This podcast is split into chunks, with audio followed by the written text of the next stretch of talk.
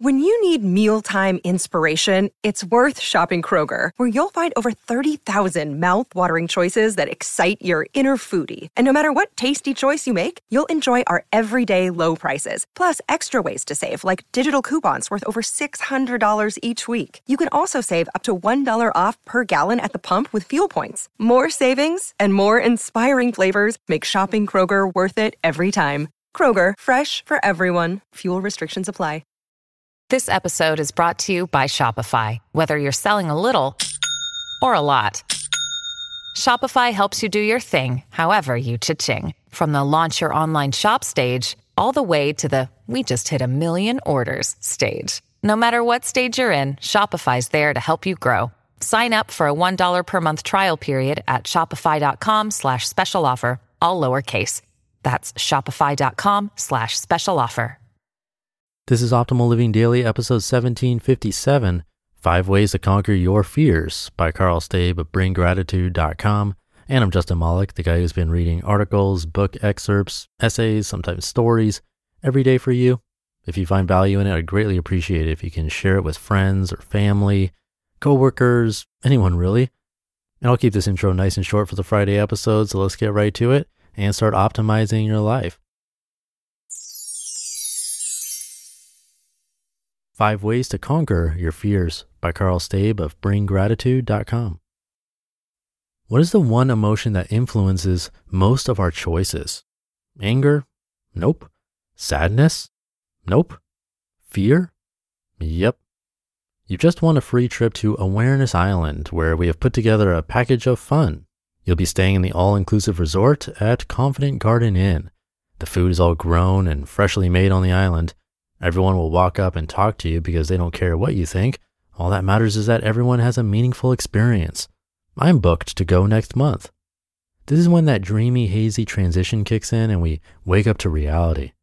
Fear is a part of our lives, but that doesn't mean that we have to give in to its bullying. So, why does fear play such a big role in our lives? We use fear to protect ourselves against pain. We know that running into a bear's cave while he's sleeping on a summer afternoon will have disastrous effects. Our fear says, Are you crazy? What is one good reason that makes you think that's a good idea? You can't think of one, so you slowly creep away from the cave and head back home to drink some tea. Your fear is there to help you make choices that will keep you safe and secure. The problem is that sometimes it goes too far and doesn't allow you to do the great work you are meant to do. Number one, listening to your fear. We have to listen to our fear and understand where it is coming from. If I'm afraid to go to a meeting, I always ask myself, why? I'm often afraid of being asked a question I can't answer. I don't want to put myself in a position where I might embarrass myself. Or I may feel tired, but it's usually my mind avoiding another issue. The issue is that I believe that my time can be better spent somewhere else. Both of these examples are issues that I deal with on a regular basis. Number two, meet your fear halfway. I try to think of my fear as a friend, a buddy who's just trying to look out for my best interest. The problem is that this buddy isn't always right. I have to have some alone time, put my arm around his shoulder and have a talk. I actually have a dialogue with myself. Fear, we shouldn't have to go to this meeting. Me, I know, but I have to. Fear, that doesn't mean I have to like it. Me, true, but it would help. How can I make this easier on you? Fear, you can't. Me?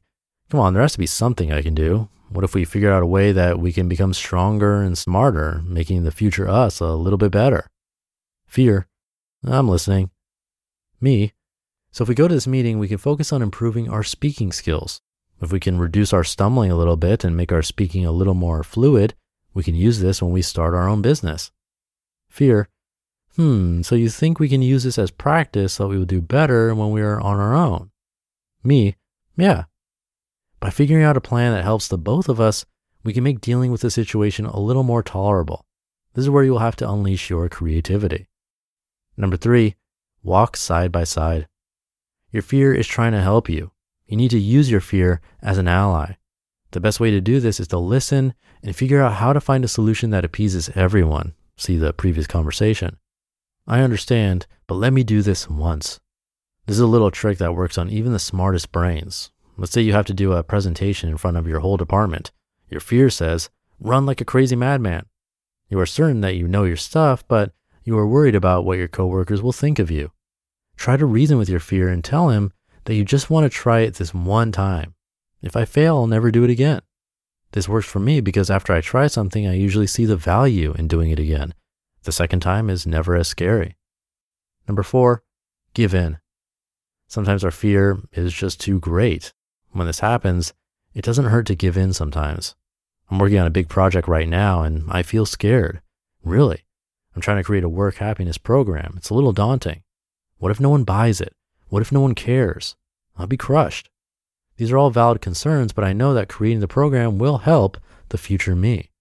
Instead of diving in, I procrastinate by creating a list of what I need to do tomorrow. I create a really easy list that doesn't scare me. Work on outline of work happiness program. Write a half page, just a little semblance of an opening. If I feel like doing more, I will, and then celebrate my victory. I don't feel like I'm really trying to accomplish anything by setting myself up for tomorrow. All I feel like I'm doing is putting it off for later. In reality, I'm setting myself up for a win tomorrow.